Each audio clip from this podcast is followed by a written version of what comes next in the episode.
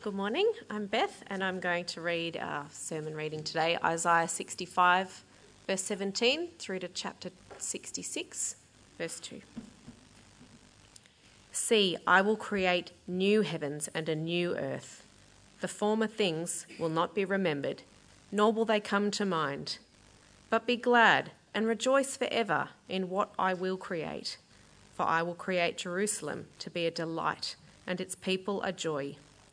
I will rejoice over Jerusalem and take delight in my people. The sound of weeping and of crying will be heard in it no more.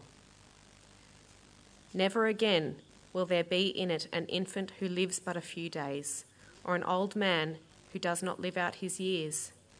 The one who dies at a hundred will be thought a mere child. The one who fails to reach a hundred, a hundred will be considered accursed. They will build houses and dwell in them. They will plant vineyards and eat their fruit. No longer will they build houses and others live in them, or plant and others eat.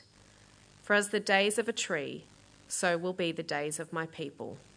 My chosen ones will long enjoy the work of their hands. They will not labour in vain, nor will they bear children doomed to misfortune. For they will be a people blessed by the Lord they and their descendants with them. Before they call, I will answer. While they are still speaking, I will hear. The wolf and the lamb will feed together, and the lion will eat straw like the ox, and dust will be the serpent's food. They will neither harm nor destroy on all my holy mountain, says the Lord. This is what the Lord says. Heaven is my throne, and the earth is my footstool. Where is the house you will build for me? Where will my resting place be? Has not my hand made all these things? And so they came into being, declares the Lord. These are the ones I look on with, on with favour, those who are humble and contrite in spirit, and who tremble at my word. Thanks, Beth. Well, today we come to the end of our series in Isaiah. My goal is uh, to capture some of the journey, but also the good future that God has in store for those who love Him. So, if you've missed the whole series, then let me give you the short version. And it comes with one last big reveal, although for us as we live after Christ, it's perhaps a little more familiar. But let me pray. Uh, that God might help us hear the things we need to hear. Dear Lord, as we come to your word now, I pray that my words might honour you, that each of us will be impacted and changed by the things you want us to hear. Amen. We live in a culture that is very much about living in the moment. And I suppose that's one of the luxuries of living in a peaceful, prosperous era or period of history and in a country uh, that is safe and secure. Uh, we don't have to think too much about survival, and so we can spend more time thinking about things like happiness and how I pursue happiness.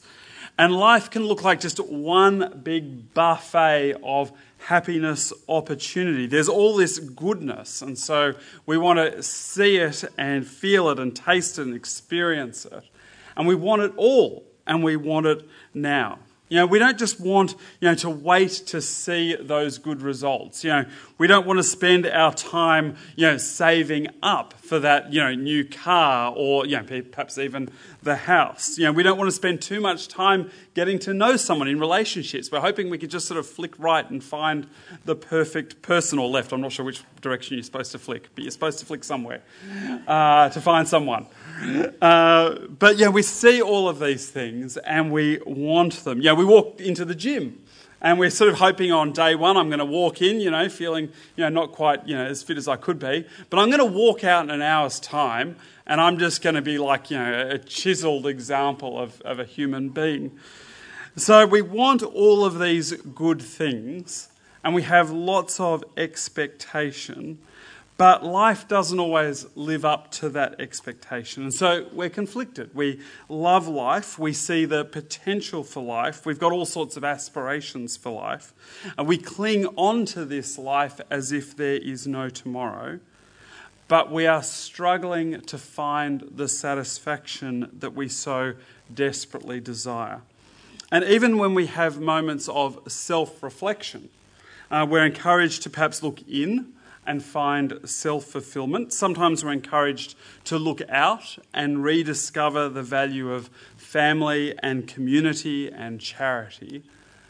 But very rarely are we encouraged to look up and to consider that perhaps there is more to life. Perhaps we fit into a bigger picture. And perhaps even the brokenness of our experience is pointing us to something better. And for those who like a little bit of music nostalgia, uh, the Eurogliders were onto something uh, when in 1984 they sung, Heaven Must Be There. Well, it's just got to be there. I've never, never seen Eden. I don't want to live in this place. And the brokenness of this place is one of the big themes of Isaiah, starting with their brokenness in terms of their relationship with God, but also how that then impacts everything else. So, the beginning of Isaiah opened with these words I reared children and brought them up, but they've rebelled against me. And that impacts again our relationship with God, but also our love for one another. We're a brood of evildoers, children given to corruption. And that's how God sees Judah, his people. But that's also us, isn't it? That we still struggle with the realities of sin.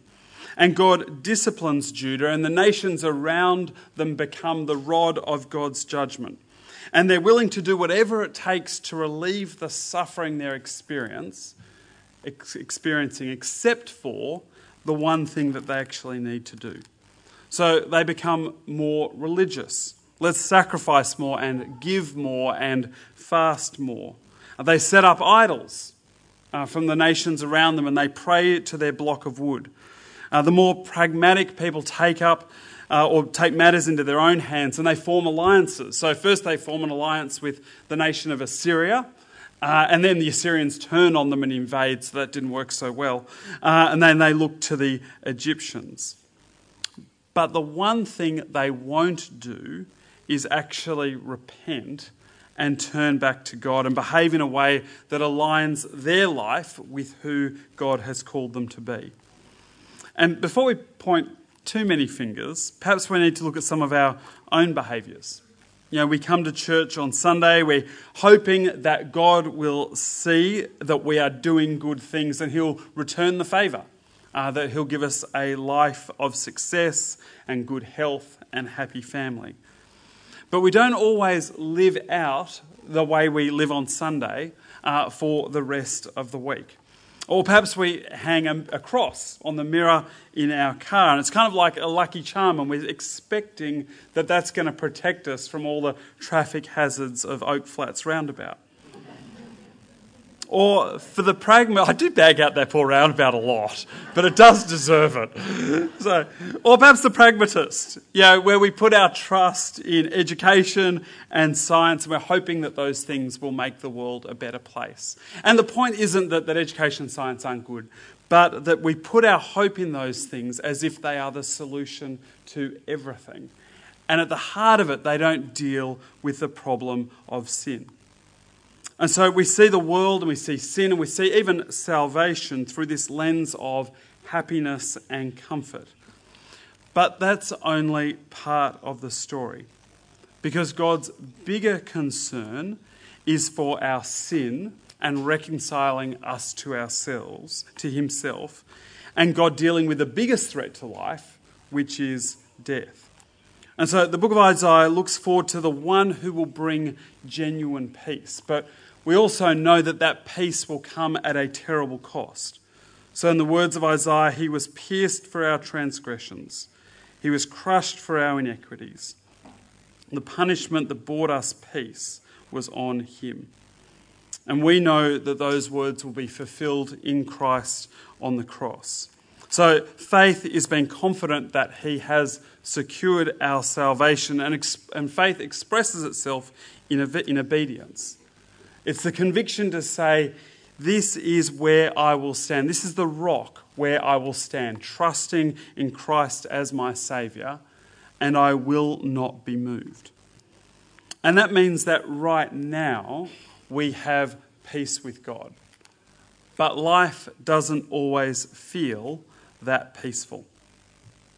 And thankfully, God has big things to come. And I know we've taken a little while to get here, but that, this is where we get to really the heart of our passage for today. See, I will create new heavens and a new earth. The former things will not be remembered, nor will they come to mind. But be glad and rejoice forever in what I will create. You know, Judah will go through periods of faithfulness and peace and prosperity, and God's presence will be represented again by the temple, but it's only ever a taste of things to come. Uh, for us, our experience is a little more up close and personal. So we experience God through the events of the cross and is now present in us through his Spirit. He's the one who gives us the conviction and he's the one who gives us the will to stand on the good foundation that He's prepared for us. So, our salvation and peace are real in the present, but they're not perfected. Uh, but a time is coming where God is going to bring all of the pieces together, when every part of His creation will be in perfect sync with its Creator, and everything that exists will be united under His rule. So the Apostle Paul puts it like this he says, Then the end will come when he hands over the kingdom to God the Father after he has destroyed all dominion, authority, and power. For he must reign until he has put all his enemies under his feet.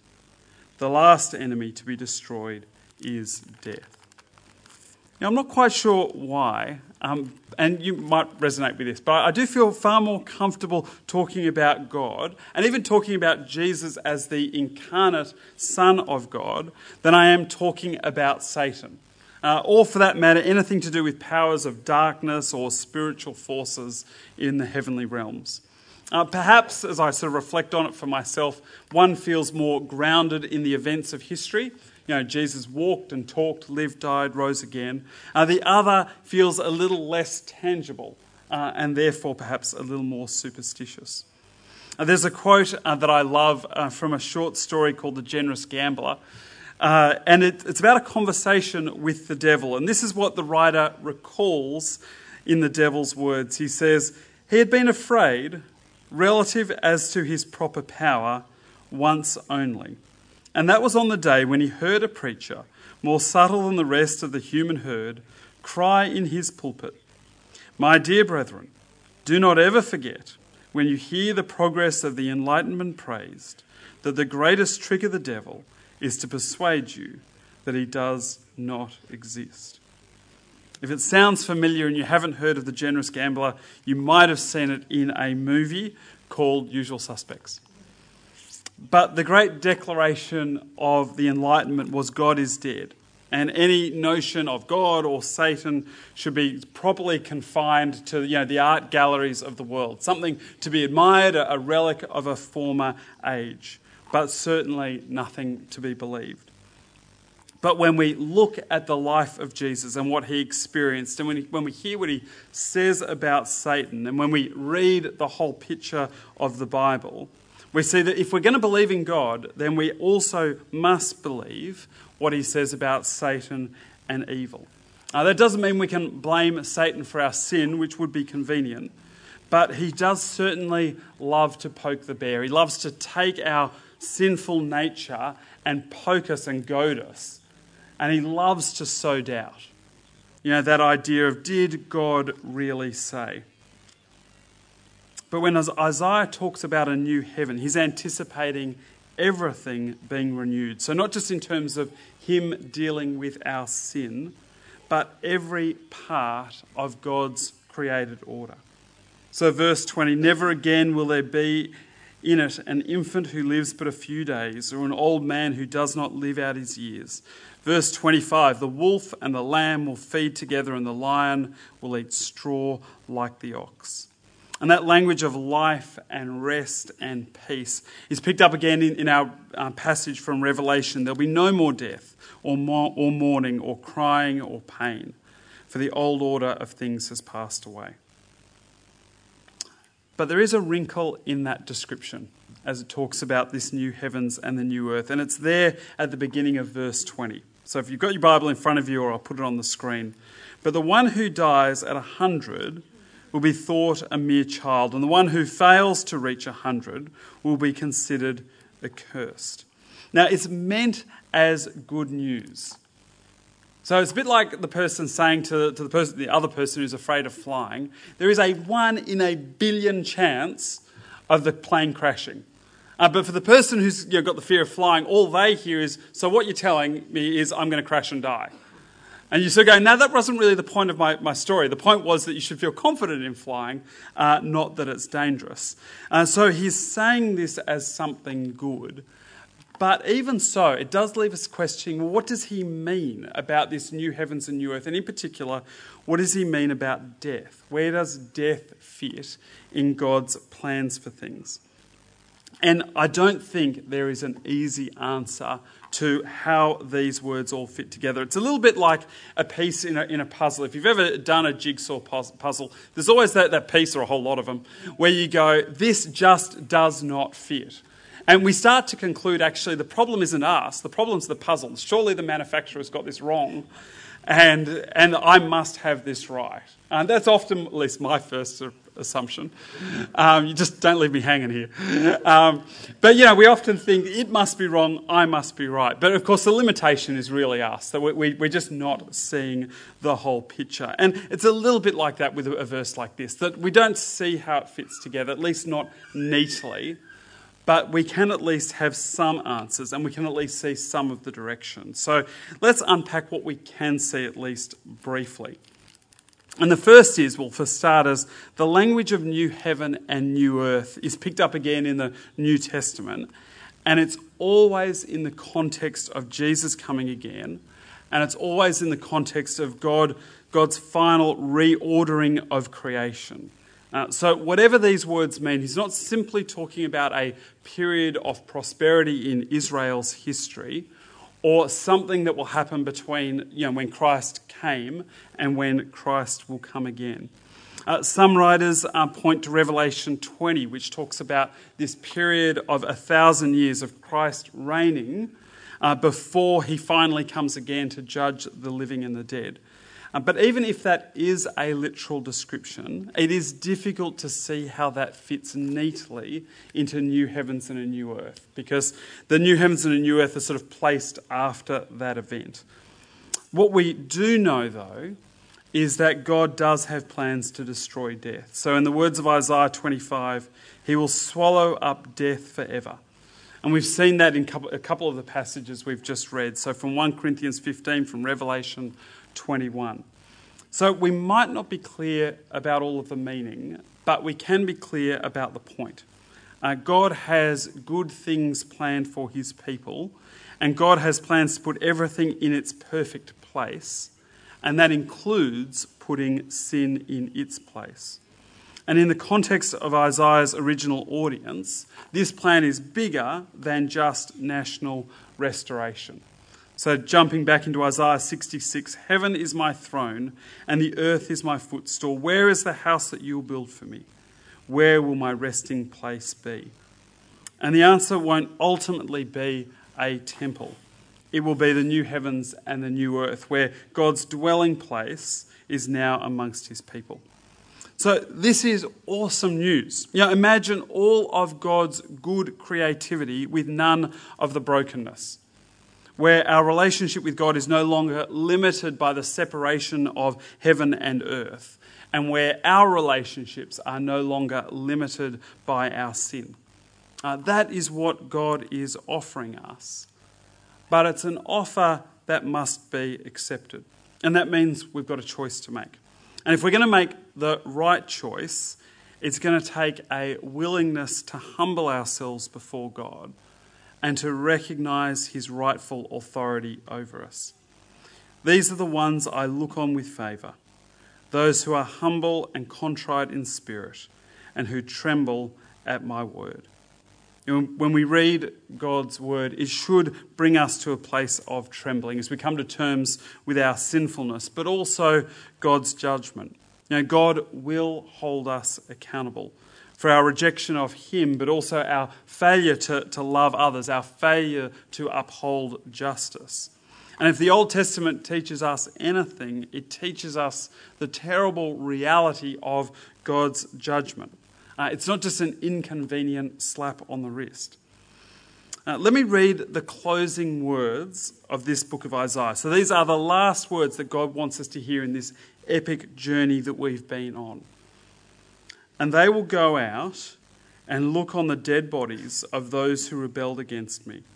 The worms that eat them will not die, the fire that burns them will not be quenched, and they will be loathsome to all mankind. You know, we would like things to finish on an affirming word, wouldn't we? Something positive and uplifting. But these are the last words that God chose to inspire through Isaiah.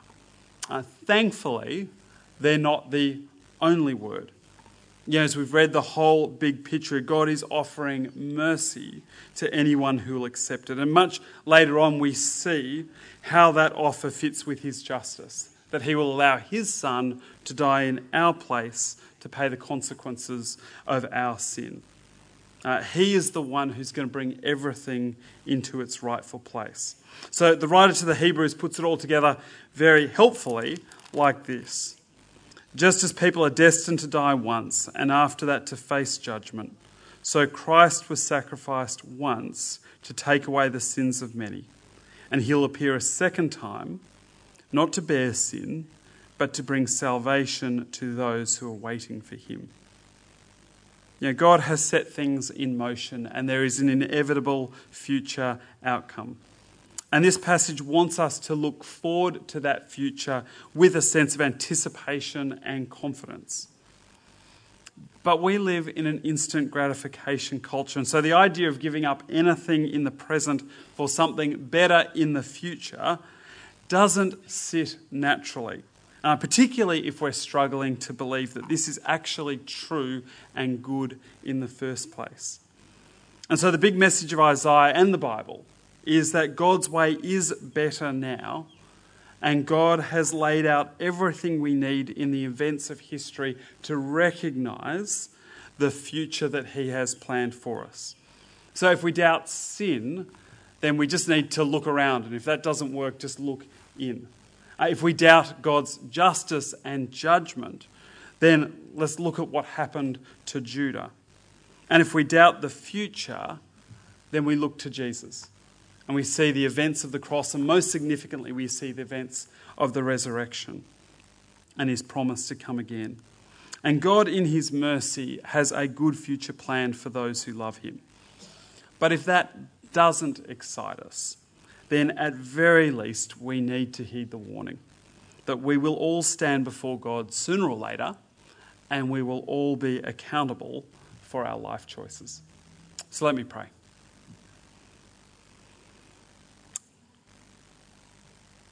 Dear Lord, as we've reflected on your word today, we hear good news, but we also hear the challenge before us and the responsibility before us. But ultimately, Lord, help us to see your goodness and grace and mercy and the life that you offer through your Son and the goodness in our life now, but also the goodness for our future. And so, Lord, we do thank you uh, that you are patient with us, that you love us, and that you call us back to yourself. And I pray that each of us might recognize that and accept that for ourselves. Amen.